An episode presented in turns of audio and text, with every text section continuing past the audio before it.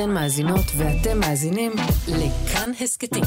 כאן הסכתים, הפודקאסטים של תאגיד השידור הישראלי.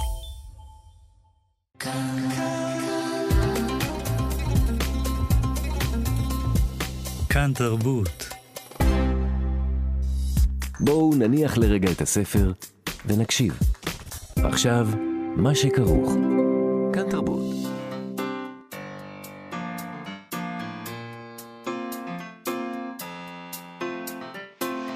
שכרוך. עם יובל אביבי ומה יעשה לה.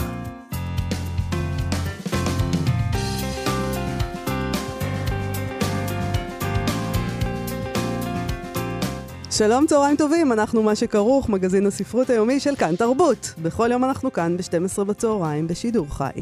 אתם מאזינים לנו ב-104.9, אולי ב-105.3 FM, אפשר גם להאזין לנו כהסכת באתר, באפליקציה של כאן ובכל יישומוני ההסכתים, איתנו באולפן, על ההפקה איתי אשת, על הביצוע הטכני, גיא בן וייס. שלום לכם, שלום יובל אביבי. למה אני לא מקבל יובל אביבי? למה רק גיא יש לי בן וייס? יחס מיוחד לגיא בן וייס, פשוט. בצדק, האמת בצדק. שלום, מאיה סלע? שלום, שלום. לפני uh, כמה ימים, בכ"ט בנובמבר, מכל התאריכים, נפטר הנרי קיסינג'ר, דמות מיתולוגית בפוליטיקה העולמית, uh, באמריקאית ברור, אבל בא, בא, אצלנו, גם אצלנו. פה בבית. לנו יש יחס מאוד מיוחד אליו, כן. עיתונאי הארץ מורן שריר העלה תמונה, ובה מדפי הספרים שלו עם ספרים של ועל קיסינג'ר. אנחנו נדבר איתו על הדמות של האיש הזה והיחסים האמביוולנטיים שלו עם ישראל. נשאל עוד קצת על מה הוא כתב ומה כתבו עליו, וננסה לפצח את זה. הוא היה בן 100. הוא היה בן 100. בכל פעם. הוא האיש של המאה ה-20, והאחרון, כאילו, באיזשהו אופן. והוא כאילו, היה הוא. חותם את המאה ה-20, למרות שאנחנו כבר, אתה יודע, במאה ה-21, אבל יש איזה משהו כזה. זהו, תמה המאה ה-20. נגמ... האיש האחרון שלה, כן. כן, ו... ו... והוא היה דמות מדהימה. נכון. אז אנחנו ננסה להבין uh, קצת עליו, ונדבר גם עם חיה הגלבוע שלנו על עוד uh, סוגיה תלמודית. אנחנו מתחילים עם אתגר קרת. הוא פרסם סיפור קצר בגרדיאן הבריטי. Uh, סיפור שהוא כתב אחרי הטבח של השבעה באוקטובר, מעשייה חסידית כמעט, נקרא נכון. לזה. אז זה פורסם באנגלית בגרדיאן, כדי... הבריטים נוטים לא להבין כלום, גם באנגלית, אבל לפחות את הג'סטה הזאת של לא לבקש מהם לקרוא בעברית, אדגר. קרת כותב בעברית, אה, את הסיפור הזה תרגמה ג'סיקה כהן. אה, ו- אנחנו ביקשנו את הגרסה בעברית ממנו, נכון. והוא אה, הסכים לשלוח. לנו. אז נקרא קצת. בואי נקרא קצת, יאללה. לסיפור קוראים כוונה. עשרים שנה התפלל יחיאל נחמן לאלוהיו. עשרים שנים תמימות שבהן לא עבר יום בלי שהתפלל לזיווג, לפרנסה, לבריאות, לשלום על ישראל, ושום דבר לא קרה. יחיאל נחמן נותר רווק אסתמטי עני, ושום שמץ של שלום לא נראה באופק, נראה באופק. זה לא עצר אותו מלהמשיך להתפלל בכל יום, שלוש פעמים ביום, שחרית, מנחה, ערבית, בלי להחסיר תפילה אפילו פעם אחת. עמוק בליבו השלים יחיל נחמן עם כך שתפילותיו לא נענות, שהרי תפילה היא כמיהה טהורה לחמלה ולצדק, והחיים הם חיים, אכזריים, מייאשים ומעליבים. אך טבעי ששני עולמות שונים כל כך לא ייפגשו לעולם. אך בבוקרו של שמיני עצרת, כ"ב בתשרי תשפ"ד, חג שמחת תורה, משהו ביחיל נחמן נשבר. באותו יום חג נטבחו רבים מבני עמו בעת שאחרים נחטפו ממיטותיהם עם שחר ונלקחו לעיר אויב. עוד לפני שהספיק לעכל את החדשות הקשות, כבר מצא עצמו יחיאל נחמן עטוף בטלית במרפסת דירתו הקטנה שבבית שמש, שעות על שעות, בלי לשתות ובלי לאכול, מתפלל לבורא עולם בתחינה גדולה, אף ש... את שלקחת, לקחת, אבל אנא, רחם על כל אותם תמימים שנחטפו ממיטותיהם אור ראשון, והשב אותם לגבולם. בבוקרו של יום המחרת, לאחר 20 שעות של תפילה רצופה, פתח יחיאל נחמן את אפליקציית חמ"ל, וגילה שהשבויים נותרו בשביים ודבר לא השתנה. לבש יחיאל נחמן את מעילו ויצא בצעד מהיר לבית רבו, הרב, הרב נחמיה מיטלמן. אני רק רוצה לעצור רגע מהמם. ולהגיד שאני מאוד אוהב את זה. שלאחר 20 שעות של תפילה רצופה, הוא פתח את אפליקציית החמ"ל. התפילה מול האפליקציה, כן. ספרות הקודש מול, ה... זה גם נורא האפליקציה. מפתיע שאדגר קרת כותב על הבחור הזה מבית שמש שמתפלל והולך לרב עכשיו אה, נכון, להתלונן בעצם. הוא הולך להתלונן. בוא נשמע. כבוד הרב פנה למיטלמן. איני מאמין עוד. רגע לפני שאני מסיר את כיפתי וגוזז את פאותיי, באתי להיפרד.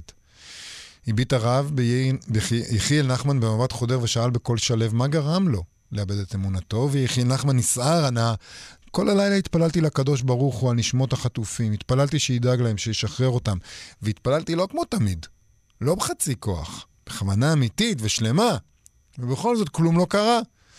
יסלח לי כבוד הרב, אבל איני מאמין עוד. איני מאמין בקיומו של אל המקשה את ליבו לתפילה טהורה כשלי. בכוונה שלמה? שאל הרב וליטף את זקנו. ומותר לשאול, כמה שלמה הייתה הכוונה הזו? כמה שלמה? שאל יחיאל נחמן בלבון. שלמה לגמרי. שלמה לגמרי היא לא הייתה, אמר הרב ונד בראשו בעצב. שהרי אילו הייתה שלמה, הייתה נענית. כנראה שתפילתך הייתה כמעט שלמה. שלמה יותר מהרגיל, ועדיין לא שלמה מספיק. הרב שתק לרגע, הניח על כתפו של יחיאל נחמן יד הבאית והוסיף, אני מציע לך, חיליק, שבמקום לגזוז זקנים ופאות, תשקיע עוד טיפה בתפילה. לפי הרד בקולך אני מרגיש שאתה כבר ממש קרוב. חזר יחיאל נחמן לדירתו הקטנה, עטה שוב את טליתו והתפלל. בעת התפילה הוא חיפש בקיאים באמונתו ובכוונתו, וגילה כי אף שהתפלל רוב הזמן בלב שלם באמת, ברגעים מסוימים נחצה הלב הזה, וכי בעת שהפיו לחש ושבו בנים לגבולם, החל ליבו להרהר בצוואר הארוך, הברבורי, של הקופאית החייכנית באושר עד, בבעל הדירה הנוקשה שלו, ובמרשמי התרופות התקופתיים בקופת החולים שהיה צריך לחדש כבר מזמן. ומרגע שהפך יחיאל נחמן מודע למחשבות האנוכיות ששיבשו את תפילתו, החל להתמקד בהן ולדחוק אותן אט-אט מתודעתו. כמו אדם שמנסה לדחוף פסנתר כבד במעלה גבעה, הזיע יחיאל נחמן והתנשף בזמן התפילה, הזיע והתנשף, הזיע והתנשף, עד שנעקרו לגמרי מחשבות החולין מליבו, ופינו את מקומן לעוד כוונה ולעוד אמונה שהציפו את כל מאודו. והתפילה עצמה הפכה בן רגע לאחרת. לא עוד רצף מילים בסידור, כי אם תחינה אמיתית וכואבת. והתחינה הזו, ככל, ככל תחינה טהורה באמת, לא ידעה גבולות. וכבר לא הסתפקה בשלומם של אחיו השבויים ושל שאר בני עמו, אלא רצתה בשלומם של כל בני האדם, גם של אויביו.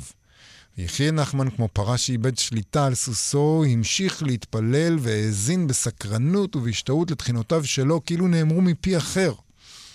ובסיומה של תפילה שארכה כ-30 שעות פתח את אפליקציית חמ"ל וגילה ששניים מהחטופים שוחררו. ושבאותו רגע ממש מתנהל משא ומתן עם האויב על הפסקת האש. זה ממשיך. זה ממשיך. כדי לקרוא את ההמשך, גשו לגרדיאן, נכון? לא, אני, כן, אבל זה לא הוגן, כי בגרדיאן זה באנגלית. ואדגר קרת כתב בעברית. מה אני מאמינה? שהוא יפרסם את זה גם בעברית מתישהו איפשהו. זה מאוד אני יפה. מאוד מקווה, כי הסוף, הסוף מפתיע. כן. אני רוצה להגיד uh, שזה מעשייה חסידית על uh, חילונות, אולי אפילו, בסוף. אבל לא נהרוס. אני לא יודעת. אני גם לא. יודע, אני מסתייג כבר עכשיו ממה שאמרתי, אי אפשר לקרוא לזה ככה. כי... נחכה שזה יהיה, יתפרסם בעברית, ותקראו כולכם, um, וכשזה יתפרסם, נשאל זה את עצמך, לנו משהו, אתכם, אבל על. השאלה שאנחנו שאלנו מ-7 באוקטובר בערך, ועדיין אנחנו שואלים מדי פעם, האם אפשר לכתוב, האם הם כותבים עכשיו, כן. וכזה, והנה הוא כותב, וממש באופן ישיר, על הדבר עצמו? על הד... האירוע הזה נמצא שם, כן. אה, ועל אלוהים, וה... והדבר הזה, מה, איפה אלוהים? איפה כן, אלוהים? איפה אלוהים? ומה החלק לדבר שלנו על במציאות? בדיוק, האם אפשר מה עם לדבר- הכוונה שלנו? איפה הכוונה שלנו? וזה, את יודעת, זה קצת, קצת, קצת, אני רוצה להגיד, מתחבר קצת ל... אולי אפילו מתחבר קצת לדברים שדיברנו אתמול בתוכנית עם אלעד ברנועי, כשהוא דיבר איתנו על הזוכה בפרס הבוקר, כן, פרופט סונג, פול לינץ'. ודיברנו שם על החיים עצמם, נכון? ועל איך קורה דבר נורא, ואנחנו ממשיכים עם החיים. ושיש בזה, דיברנו, אלעד מצא בזה תקווה ואמפתיה, אני קצת אה, פחות, אולי זה קשור גם לנפש שלנו השונה, אבל, אה, אבל יש בזה משהו נורא נורא אה, מנחם. האפשרות להמשיך לנהל את החיים והידיעה שאין ברירה אלא להמשיך לחי... את החיים.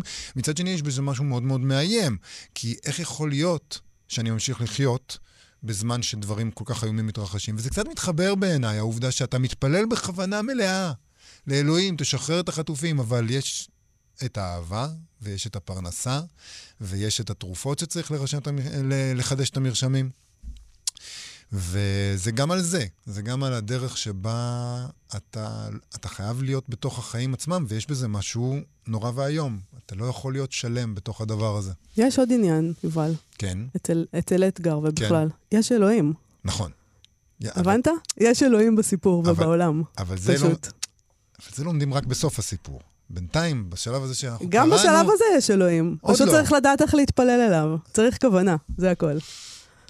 מה שכרוך בכאן תרבות, חזרנו. הנרי קיסינג'ר, אנחנו, אנחנו מרגישים שאנחנו מכירים אותו בישראל נכון, מתמיד. מכירים אותו. נכון. הוא היה בעולם מתמיד, או לפחות 100 שנים, או בדיוק 100 שנים. הוא השפיע על הגורל של העולם מאוד, וגם על גורלנו. היה מעורב באירועים היסטוריים מרכזיים של המאה ה-20. אה, ראינו מדפי ספרים אה, יפים של העיתונאי מורן שריר, אה, נכון. מלאים בספרים של ועל קיסינג'ר, והחלטנו שאנחנו רוצים לשמוע על הדמות הזאת שעולה מתוך נכון, זה מדהים שיש... ההיסטוריה וההווה והספרים. יש, זה מדהים שיש אנשים שאשכרה קוראים את הספרים האלה, ש... צ'רצ'יל כתב וקיסינג'ר כתב. הרבה אנשים קוראים את זה, יובל. זה ממש מדהים, אה? והמון כרכים גם היו. שלום לעיתונאי הארץ, מורן שריר. שלום, מאיה ויובל. מה, תשרטט לנו אותו, אפשר קרוא, אתה גם קריקטוריסט, אז אפשר גם קריקטורה, אבל אה, איך הוא היה? כן. מה הוא היה? אה, טוב, הוא היה גם סוג של קריקטורה של אה, יהודי. נכון. מי שרצה להאמין בפרוטוקולים של זקני ציון, אז פתאום רואה את היהודי הזה בא ומנהל את העולם ומחרחר מלחמות וסוגר בצד השני כל מיני הסכמי שלום, זה די תואם לקריקטורה. והיו לו גם את החוכמס האלה, נכון? כן, המשפטים כן. של קיסינג'ר. מאוד, היה מאוד שנון. הכתיבה שלו, אגב, היא די uh, יבשה, ו- ונותן לאריכות, אפשר להגיד, mm-hmm. ב- בלשון המעטה. Uh, אגב, התזה שלו בהרווארד הייתה כל כך ארוכה, שבעקבותיה הציבו מגבלת מילים על העבודות. באמת? זה סיפור אמיתי או שזה אגדה אורבנית? לא, עובדה, עובדה, עובדה. ומה אכפת לך, ואם זו אגדה? נכון, למה אני הורס הכל? אבל היה גם את הדבר הזה שכששאלו את קיסינג'ר אה, למה הוא עזב את האקדמיה והלך לפוליטיקה, אז הוא אמר שנמאס לו מפוליטיקה פשוט, אז הוא עזב את האקדמיה. אגב, העזיבה הזאת היא מעניינת, וזה אחד הדברים היפים בקיסינג'ר. הוא היה אמור לכתוב הרבה הרבה יותר ספרים בחייו, כי הוא יכול היה להישאר אקדמאי, להיות בצוות שם בהרווארד, וללמד תלמידים כל חייו. וקרה לו נס, מה שהרבה אקדמאים חולמים עליו, ואולי גם פוחדים ממנו. הוא פגש את ניקסון, זה כמובן לא היה במקרה. ופשוט האיש נתן לו, אוקיי, כל הדברים שהרצית עליהם וכתבת עליהם, בוא ופשוט, אה, הנה, העולם שלך. כן. והוא היה דמות משפיעה ומכריעה בתקופות שקרה בהן המון, והיה לו המון המון כוח, ואני חושב שזה באמת חלום. אה, כל הקולגות שלו בסוף יצאו לפנסיה, קיבלו שעון זהב מהרווארד, אז עוד היו שם יהודים ולא שנאו כל כך אה, אה, ישראלים שם כמו היום. והוא באמת זכה וקיבל את ההזדמנות אה, פשוט לשחק בעולם כמו, כמו בלוח שחמט. אבל ו... אתה יודע, זה, זה בול זה. כי הרי מה שקורה לא פעם לאנשים שיושבים באקדמיה וכותבים, כפי שאנחנו נוכחים, נוכחים היום, זה שברגע שהם נפגשים עם המציאות, הם לא מצליחים ליישם שום דבר ממה שהם uh, כתבו במציאות. אבל היו לו רעיונות שעליהם הוא, הוא כתב, ואז הוא הלך והצליח ליישם אותם במציאות. המפגש בין, ה, בין התיאוריה שלו למציאות אשכרה אני קרה. אני לא יודעת, הוא הצליח, מורן? הוא, הוא, אם, אם הוא, הוא הצליח לממש את ה... הוא, הוא עשה המון. הוא היה, הוא נחשב למזכיר המדינה אולי האפקטיבי ביותר uh, בתולדות ארה"ב, אחד מהם לפחות. אם זה היה לטובת האנשים או לא, uh, זה כבר מאוד שאלה רצינית. האנשים בקמבודיה נפגשו במציאות שלו כשהם חטפו את הפצצות על הראש. כן. כאילו, שם המציאות באמת נתקלה בבני אדם. Uh, התפיסה שלה הייתה מאוד קרה, אפילו אכזרית, ונשפך הרבה מאוד דם תחת המדיניות שלו. Uh, להגיד שהוא שנוי במחלוקת זה, זה באמת understatement. Uh, אני חושב שעכשיו, כשהוא נפטר, רוב ההספדים עליו בארצות הברית נטו לשלילה. בטח בקמפוסים ובכל החבר'ה האלה שאנחנו נחשפים אליהם היום בעקבות המלחמה. שלנו, אה, קוראים לו אה, פושע מלחמה, אה, וזה בסדר, זה לא מופרך. פושע מלחמה שזכה בפרס נובל לשלום, הוא לא היחיד אגב. הוא לא היחיד, לא. ממש לא. אבל כן, אבל, אבל זה גם שונה, כי התפיסה של, של אנשים משתנה לפי, אה, לפי ערכים משתנים. אה, הוא נתפס היום כמובן כפושע מלחמה על ידי הרבה מאוד אנשים, וכשהוא עשה את מה שהוא עשה גם, ההיפים אמרו, לו, אמרו את זה עליו, אבל, אבל תפסו את זה כאילו, אוקיי, ארה"ב זו מדינה עוצמתית, אנחנו אימפריה, אנחנו מנהלים את העסקים של כל מיני מדינות, ואנחנו עושים מה שצריך בשביל לעשות את זה. העניין הוא שהוא לא פעל לפי ערכים גדולים אה, של חירות וניסה להשליט את הערכים האמריקאים על העולם בכוח, אלא פשוט אה, זיהה חולשות, אינטרסים, וידע לשחק עליהם, ולפעמים זה עלה בחיי אדם. אה, יש, לו גם, יש לנו גם יחס מיוחד אליו כישראלים. כלומר, אני חושבת שיכול להיות שאנחנו ציפינו ממנו בגלל שהוא היה יהודי לאיזה משהו, לאיזה אקסטרה, ולא בטוח שקיבלנו את זה. אה, לא, אה, לא, אפילו, אפילו ההפך. כש, כשהוא התחיל לעבוד עם ניקסון ודיברו על גולדה, רצתה שעזרה עם להוציא את אסירי ציון מברית המועצות, ובשיחה עם ניקסון הוא אמר לו, לא באינטרס של ארה"ב לעזור להם, אני חושב שגם אם הם היו מכניסים אותם לתאי גזים לא היה באינטרס של ישראל לעזור להם, אולי זה היה עניין הומניטרי. כן. עכשיו, יכול להיות שהוא אמר את זה בשביל להתחנף ולהראות שהנאמנות שלו היא קודם כל לאינטרסים של ארצות הברית, והוא מדבר כאמריקאי ולא יהודי, זה הגיוני, כי ניקסון מאוד חשד בו, כי הוא חשד ביהודים וחשד באופן כללי באנשים. אה, מערכת היחסים ביניהם, אגב, מאוד מאוד מעניינת. אה, אבל, אה, אבל כן, הוא, הוא מאוד ניסה להראות שהוא לא מדבר בתור יהודי, אלא בתור נציג אמריקאי. ואגב, מעניין בהקשר הזה לראות ראיון שהוא נתן אה, באוקטובר האחרון, אה, ראיון לעיתונאי גרמני, אה, שהוא מתייחס ל... למתקפת השבעה באוקטובר. Mm. כן. מה הוא אמר? יהודי בן מאה, כן. יושב, זה...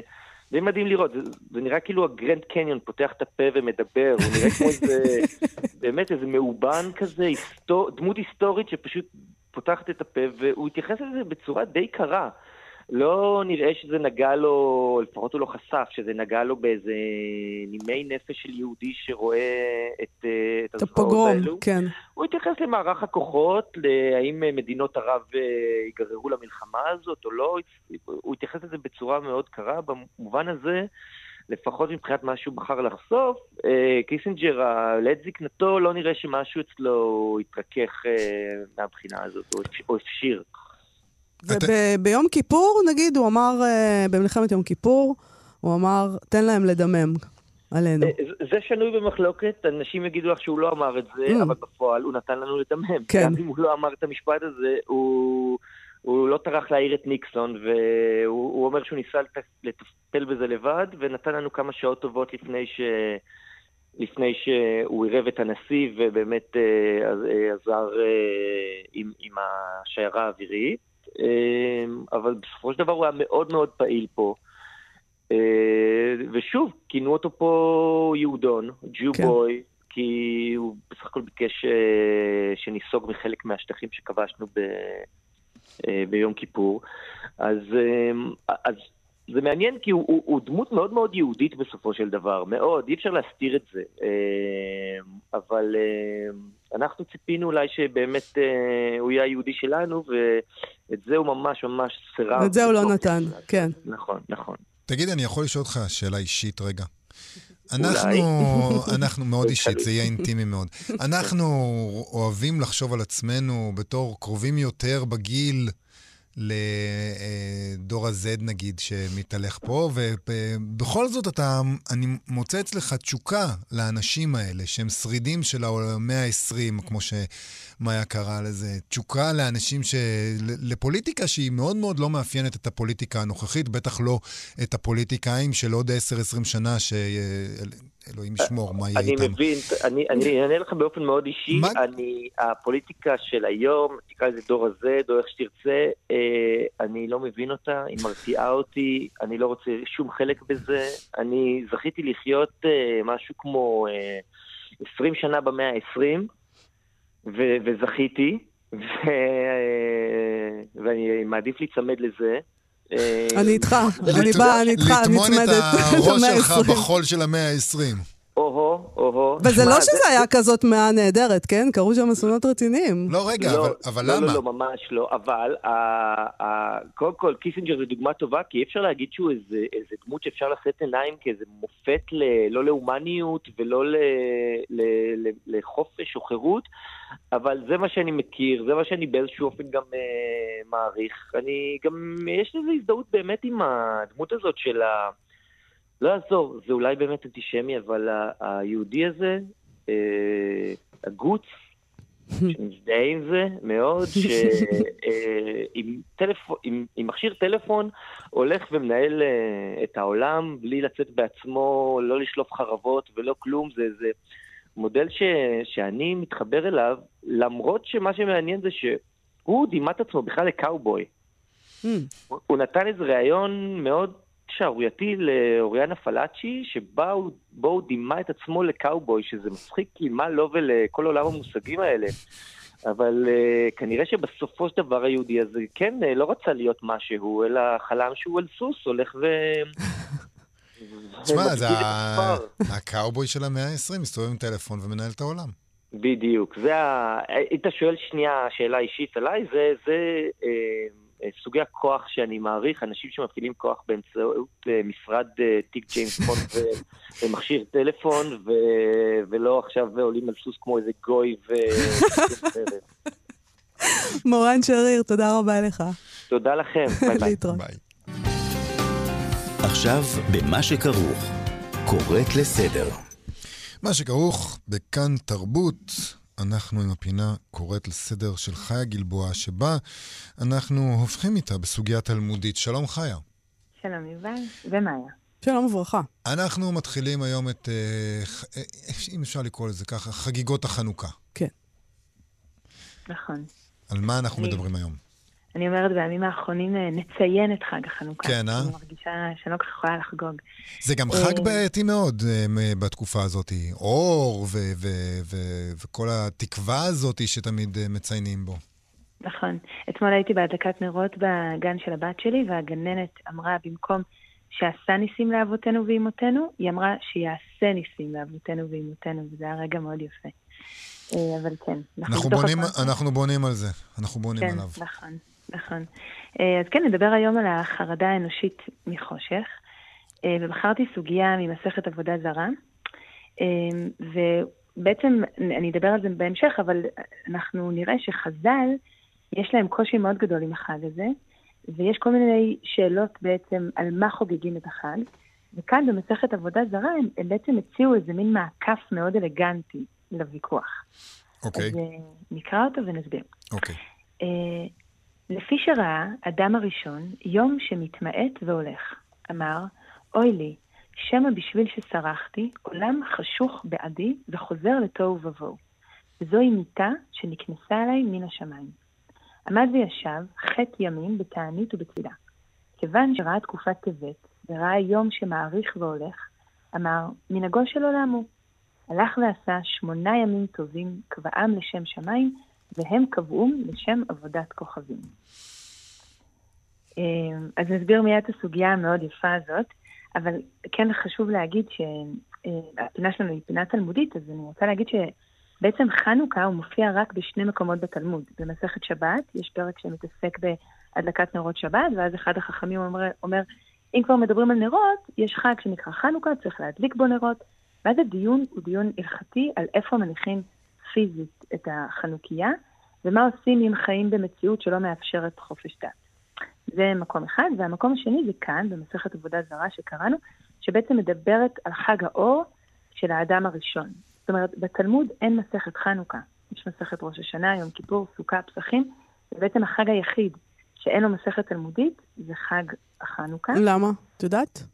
כן, אז א', נגיד שיש שתי אופציות, יכול להיות שהייתה מסכת חנוכה ובחרו להשמיד אותה או להוציא אותה מהזיכרון התרבותי, או שהיא באמת לא נכתבה. Mm. אה, והסיבה היא קשורה לזה שחנוכה מסמלת את המרד וחז"ל, שהם בתקופה פוסט-חורבנית, הם אחרי הרבה מאוד מרידות, מאוד מאוד לא רוצים לבסס תודעה של מרד, ולכן הם הודפים את החג הזה, ובעצם הדרך היחידה שבה הם מוכנים להתייחס אליו היא דרך האור והנס. אה, ורק מאוחר יותר הציונות תחזיר את החג הזה לבמה, כן. והם יחפשו אה, מוטיבים של מרידה. אבל נחזור רגע אולי לסוגיה, כן. ונסתכל עליה. כן, אדם הראשון. אדם הראשון. אז תסתכל, הסוגיה הזאת בעצם מדברת ממש על הנקודה שלנו בשנה, על התהליך בעצם של התקצרות היום. מה-21 ביוני עד ה, בעצם עד ה-21 בדצמבר. עכשיו, השבוע שלפני ה-21 בדצמבר הוא השבוע הכי חשוך בשנה, והסוגיה הזאת מדברת על הפחד שעולה בבני אדם לקראת חודש טבת, שבו יש את שיא החושך. ולכן יש הרבה חגים, גם עתיקים וגם מודרניים, שהם בעצם, המוטיב שלהם הוא אור, תחשבו גם על כריסמס ועל חגים אחרים. אבל הסוגיה הזאת מדברת על האדם הראשון שחי בעולם, שעוד לא יודע מה הסדר של העולם. בעצם הוא מתחיל לראות שהאור מתקצר מיום ליום. הוא לא יודע שאחרי שהחושך מגיע לשיא, זה מתהפך והאור מתחיל לחזור. הוא בטוח שהעולם עכשיו הולך אה, לקראת כיליון. הוא נורא נורא נבהל, והוא מתחיל להתפלל, והוא נכנס לתענית. ובעצם מהרגע שהוא רואה שפתאום היום קצת מתארך, הוא בעצם מבין את הדינמיקה של המציאות. מבין את מנהגו של עולם. כן, mm-hmm. ומתחיל, בעצם קובע ששמונת הימים בעצם הכי חשוכים יהפכו להיות אה, שמחה לקראת האור שמתקרב. למה אנחנו, אה, למה אנחנו אה, כל כך מפחדים מהחושך בעצם? זה מה שהם שואלים אותנו. כן, נכון. אני חושבת, יש, אה, כשאתם זוכרים שדיברנו בפינה לפני שבוע, שבועיים על חלומות, אז דיברנו על זה שיש פחד ללכת לישון. כאילו, המגע עם חושך הוא מגע עם סופיות באיזשהו אופן. ו- וכן, זה מאוד מפחיד. ו- והסוגיה הזאת אומרת, גם כשאנחנו יודעים שיבוא האור, המגע עם החושך הוא מצמית, ולכן כל שנה בחנוכה נדליק תאורה מלאכותית, כי אנחנו יודעים שהתאורה הזאת תצליח אולי לגאול אותנו קצת מה, מהפחד, מהעצב. אבל את יודעת, יש פה משהו שהוא מדמה משהו כמעט uh, חילוני. כי הרי מה ש... אם אני מבין נכון, תקני אותי תכף כן. אני... את הפרשנות שלי. כי מה שקורה פה, הוא אומר לנו, תראו את אדם הראשון. הוא, היה... הוא לא ידע איך דברים מתנהלים. הוא היה לו אמונות אה, טפלות. הוא ראה שנהיה חושך, הוא נבהל, הוא אמר, זה כנראה בגלל משהו רע שאני עשיתי. ואז הוא ראה שזה פשוט איך שהעולם, איך שהטבע מתנהל. כן. זה לא קשור לאם אני חוטא או טוב, זה לא קשור לכוח עליון, זה קשור לאיך שהטבע מתנהל. ויש בזה כן. מחשבה פרועה בעצם. וואי, יובל, זה יפה, אני לא חשבתי על זה. אני תמיד מלמדת את הסוגיה הזאת, ואני מראה את המוטיב האוניברסלי של חנוכה. כי גם אה, היה את האל דיוניסוס, שגם אה, גם היה התייחסות לאור ולחושך בתרבות הפגאנית הזו, אבל מה שאמרת עכשיו זו קריאה שאני לא חשבתי עליה. זה נורא יפה. להבין שזה לא התענית, זה לא הצום וזה לא התפילה. יש דינמיקה למציאות, ואנחנו פסיק בתוכה. אז אה, כן, אני מסכימה איתך. זה מזכיר לי קצת את, אה, וזה סתם, זה זורק אותי למקום אחר מאוד, אבל זה מזכיר למשל את הסיפור הקצר המפורסם של אסימוב, שקיעה. של mm-hmm. עולם, ש... אה, עולם שבו אה, תמיד יש אור, כי יש לו שש שמשות. אה, ויום אחד בצירוף עניינים אה, אה, קוסמי, יש, אה, יש חמש שמשות בחצי אחד של, אה, של אותו כוכב, ורק שמש אחת בחצי הכדור האחד, ויש ליקוי חמה באיפה שיש רק שמש אחת. ופעם ראשונה האנשים של הכוכב הזה חווים חושך. וזה yeah. כמובן מוביל לקטסטרופה מוחלטת. כן, וזה, כן. וזה גורם, גורם לי לחשוב על זה ש... מה שהוא אומר זה בעצם, בסיפור הזה, הוא אומר הרבה דברים, אבל במובן מסוים הוא אומר, תכירו את העולמות שלכם ותפסיקו לפחד. ברגע שתפסיקו להאמין, שם זה, זה עם באמת שמאמין בדברים, שמתבסס על דת ופחות על, על אמ, אסטרונומיה, הוא אומר, ברגע שאתם מכירים את הדברים, אתם לא מפחדים. ברגע נכון. שאתם יודעים איך הדברים מתנהלים, אתם לא צריכים לחשוב על כל המחיר התיאולוגי שתשלם רק בגלל שקצת חושך. נכון, אני, זה ממש יפה מה שאמרת. אני תמיד חושבת בהקשר הזה על הסוגיה, על הפעם הראשונה ששמתי ילד בגן, שילד לא ידע שבעוד כמה שעות אני באה לאסוף אותו. אז הוא התייחס לפרידה כפרידה נצחית. ולכן יש את הבכי המאוד מאוד דרמטי, אבל אחרי כמה ימים כאלה, כשהוא לומד את החוקיות, שתמיד אמא תחזור, אז זה מרגיע לו את הפחד והוא יכול להתמסר. אז זה בדיוק מה שאתה אומר בהקשר הזה, שיש משהו, כשאנחנו מבינות שדברים הם אה, מעגליים, זה נותן איזו תקווה. ואני גם אגיד את זה בתוך הפינה, בתוך הימים האלה, אני חושבת שאנחנו גם רוצות להאמין בזה, שאנחנו, שתמיד אחרי חושך מאוד מאוד סמיך ועמוק, מתחיל להגיע אור. זה חוקיות העולם, זה חודש טבת, ולהיאחז בזה גם במובן הסימבולי של זה. את יודעת, אנחנו קראנו בתחילת התוכנית הזאת סיפור של אתגר קרת, שמדבר על אה, אדם שמתפלל ומתפלל, ואחרי השבעה באוקטובר להשבת החטופים, וזה לא עובד, ושואל את עצמו, אה, איך לדבר עם אלוהים בעצם? אה, שאני, כפי שאני קורא את הדברים, חשבתי על זה כעל סיפור חילוני, ואז מאיה אמרה, לא, הסיפור הוא שיש אלוהים, אתה לא הבנת. Mm-hmm. בדרך כלל הפרשנות שלנו שונה במובן הזה, אבל זה מעניין אותי מה הם חושבים. זאת אומרת, מי זה הם? הם, כשהם, כשכותבים את המסכת הזאת, 아. אה. כשחז"לנו, כשהם כותבים את המסכת הזאת, זה בדיוק זה. זה השאלה היא, האם אנחנו צריכים להתפלל, או שאנחנו צריכים לקבל את ה... את ה... האם יש אלוהים, או שאנחנו צריכים לקבל את, ה, את הדבר הזה שאת אומרת עליו, שיש איזה מחזור טבעי, חושך, אור, כאב. מי דואג למחזור? יש מחזור ויש אלוהים. מי מנהל את כל העסק הזה, לפי דעתך? אה, אוקיי. אה, זה מה שהם חשבו? אני, זו שאלה. אני חושבת שהסיבה שאני מאוד אוהבת ללמוד וללמד תלמוד, זה שאין שם קול אחיד. יש שם כל מיני עמדות, ומסכת עבודה זרה ספציפית היא מסכת שהיא כל הזמן או מתקוטטת, יש לה יחסים של סלידה ומשיכה עם התרבויות שמסביבה, בעולם ההלניסטי או בעולם הפרסי. אז יש שם כל הזמן התבוננות, הצצה, סקרנות לדברים שקורים סביבם ותחייה. תשימו לב איך הסוגיה הזאת מסתיימת. היא אומרת מצד אחד, יש פה באמת דבר אוניברסלי של טבע, מצד שני, הלך הוא ועשה שמונה ימים טובים, הוא קבעם לשם שמיים, הם קבעום לשם עבודת כוכבים. זאת אומרת, הם מיד, וזה לדעתי לא המשפט של מי שאמר את הסוגיה. זה מהר העורך שפחד שמי שיקרא את זה, יקרא את זה כמו שיובל קורא את זה אולי, mm-hmm. יגיע לכל מיני תובנות על טבע, ועל, אז הוא מהר מהר מוסיף ואומר, גם כשהדברים הם אוניברסליים, חילונים, אל תשכחו שזה צריך להיות מוכוון לאלוהות ולא לחוקים אה, חילוניים. אבל שאלה, ותשימו לב אבל למה זה מעניין, כי המכבים, או בעולם הציונות, בעצם המעצבים של חנוכה, לקחו כבר חג עממי שנהגו באזור הזה, בתפר הזה בין כסלו לטבת, ומה שהם עשו, הם פשוט לקחו את התכנים ואת המנהגים של האור, בעצם עשו לו התמרה, לא יודעת אם התמרה זה המילה, אבל שינו אותו לתחום הלאומי, הלאומני והדתי. אז בעצם הנרות האלה, האור, שבהתחלה סימלו אולי איזה אור מאוד קונקרטי שנאבק בחושך, הפכו להיות סמל של אה, מאבק בתרבויות זרות, של ריבונות. אז אה, זה גם לשים לב לזה. זה גם הדרך שבה כל אלה שכותבים את הדברים האלה, יש להם אג'נדה, והם מסובבים את הדברים כדי שבסוף כן? uh, אנחנו נהיה לאומיים. גם. מה תקראי לנו לסיום, חיה? וואי, יש מלא על אור, אבל יש אה, קטע משתי לי הסכין, שזה ספר שעכשיו אני חוזרת אליו, של דוד גורצמן, אה, שזה קטע שאני אוהבת. בבקשה. אז אני חושבת שקוראים לו יאיר, הוא כותב למרים, אם אני לא טועה, במכתב. את בטח זוכרת את הפלא הזה כשילד מתחיל לתת שמות לדברים. ובכל זאת, כל פעם שהוא למד מילה חדשה, מילה שהיא קצת שלהם, של כולם, אפילו המילה הראשונה שלו, מילה יפה כמו אור, הלב שלי גם נחמץ קצת, באפס קצהו. כי חשבתי, מי יודע מה הוא מאבד ברגע הזה? כמה אין סוף סוגים של זוהר הוא הרגיש וראה וטעם והריח לפני שדחס את כולם לתוך התיבה הקטנה אור. עם הרייש הזאת בקצה, כמו מתק כיבוי. את מבינה, נכון? נכון. חיה גלבוע, תודה רבה לך. תודה. חג שמח. חג שמח. להתראות. אנחנו, מה שכרוך בכאן תרבות, אנחנו נסיים עם uh, סטטוס ספרותי. נכון.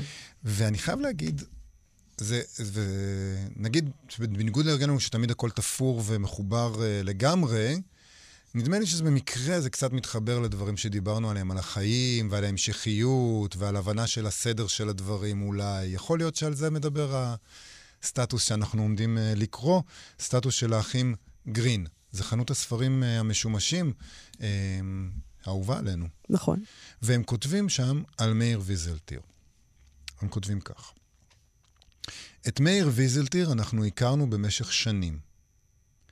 בפעם הראשונה שראיתי אותו, הוא עמד אל מול חלון הראווה של החנות ובחן את ספרי השירה שלנו. במהלך השנים ויזלטיר היה מופיע בחלון עם הכובע שלו, ואי אפשר היה לפספס אותו עם כל הגובה שלו. הוא היה ממש גבוה. כשכבר היה נכנס לחנות, הוא היה רוכש לא רק שירה, אלא גם סיפורת ועיון. תמיד ממעיט במילים. כנראה ששמר אותם לדפים שלו. אני עוצר רגע, בסדר? קודם כל, זה כזה יפה בעיניי, שבתוך דבר כזה פתאום הוא כותב, הוא היה ממש גבוה. שזה דבר נורא טריוויאלי לכאורה, אבל בעצם זה נורא, זה נורא מציב את הדמות של ויזלטיר מול העיניים. הוא באמת היה ממש גבוה, מאיר. מה לעשות? הוא היה נורא גבוה, וכנראה שכשהוא, אה, מי שמכיר את החנות יודע איך היא בנויה, מי שיושב בחנות, אה, המוכר יושב מול החלון הגדול שבכניסה של החנות, ואז מציץ הדבר הזה ואפשר לזהות אותו כי הוא גבוה ועם כובע. אני אמשיך את הסטטוס. כאשר הוזמנתי לבחון את עזבונו לאחר פטירתו, ניגשתי לזה בחרדת קודש. בכל זאת, לא בכל יום יוצא לי להסתובב בחדריו של אדם שהערצתי. בתוך הספרים זיהיתי את כתב ידי ואת כתב ידו של אלפר מאלנבי. היו שם חיים שלמים ששזורים במדינה שלנו ובתרבות שלנו. זה גם נחמד. סגירת מעגל מסוג אחר, אתה נכנס לבדוק את העיזבון של משורר גדול, ואתה מוצא בו ספרים שהוא קנה אצלך. ספרים שהוא קנה אצלך, כן. עם איזה חתימה, עם איזה משהו. ואז הוא כותב כך: ביליתי שם ימים שלמים, מדובר באלפי ספרים. בסוף בנינו מכירה פומבית שעלתה בחודש שעבר. עם כל המלחמה והמצב, לא יצא לי לעכל את סגירת המעגל הזו. ממשורר נערץ, שעומד בחלון הראווה, לטיפול בעיזבון המשורר. איזה חיים. אנחנו זה ברור? דיברנו פה על המכירה הזאת, נכון. ואני רטנתי כהרגלי, כי זה מה שאני עושה. זה מה שאני יודעת לעשות, לרטון, בעיקר כשמוכרים, מפרקים כזאת ספרייה, אבל זה המקום הזה, מה אפשר? אתה יודע, דברים יותר חמורים קרו מאז, אז זה נכון. מה זה פתאום נראה אנחנו בהחלט ארכיון? נכנסנו לתוך פרופורציות, כן. אבל אני גם חושב ש... אני חושב שזה לא במקרה שהמלחמה גורמת לאילי גרין, שהוא כנראה כתב את הסטטוס הזה, אה, להרהר בדברים האלה. נכון? הוא אומר, לא יצא לי להרהר בדבר הזה עם כל המלחמה. נכון? אני לא חושבת שהמלחמה גורמת לו. המלחמה גורמת לו, המלחמה גרמה לזה שהוא לא לא הרהר חשב, בזה. נכון. אבל עכשיו... ולא כתב על זה, ועכשיו התפנה רגע לחשוב, רגע, מה בעצם קרה פה? אני, בחודש אה, האחרון. אני מכרתי את העיזבון של מאיר ויזלטיר, אני...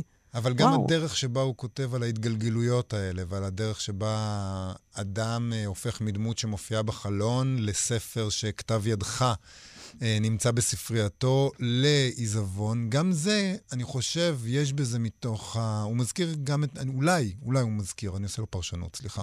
אולי הוא מזכיר את המלחמה, גם כי אנחנו נמצאים בתוך השלב הזה שבו אנחנו חושבים איך הדברים שראינו פעם, האנשים שהכרנו פעם, הפכו להיות משהו אחר, ואנחנו צריכים לעכל את זה ולחשוב על זה מחדש. הרחקת לכת. הרחקתי לכת. עד כאן תוכניתנו להיום. תודה רבה לאיתי אשת על ההפקה ולגיא בן וייס על הביצוע הטכני. בואו לבקר בעמוד הפייסבוק שלנו, מחר אנחנו נשדר את המיטב. נכון. בשעה בשבע שבע בבוקר. שבע בבוקר זה מאוד אז מוקדם. אה, שימו שעון לשש, וזה הכל. לשש, למה? הם צריכים לשתות קפה, לעכל את כל מה שהם שומעים, זה לא. מה, לא, לא, לא. צריך להיות מרוכזים, צריך אה, כבר אוקיי. להיות אחרי הקפה אחד, שניים אפילו, ואז להקשיב לנו. בסדר גמור, מה שאת אומרת. תודה רבה ושלום. להתראות. להתראות. אתן מאזינות ואתם מאזינים לכאן הסכתים. כאן הסכתים, הפודקאסטים של תאגיד השידור הישראלי. אתם מאזינים לכאן הסכתים, הפודקאסטים של תאגיד השידור הישראלי.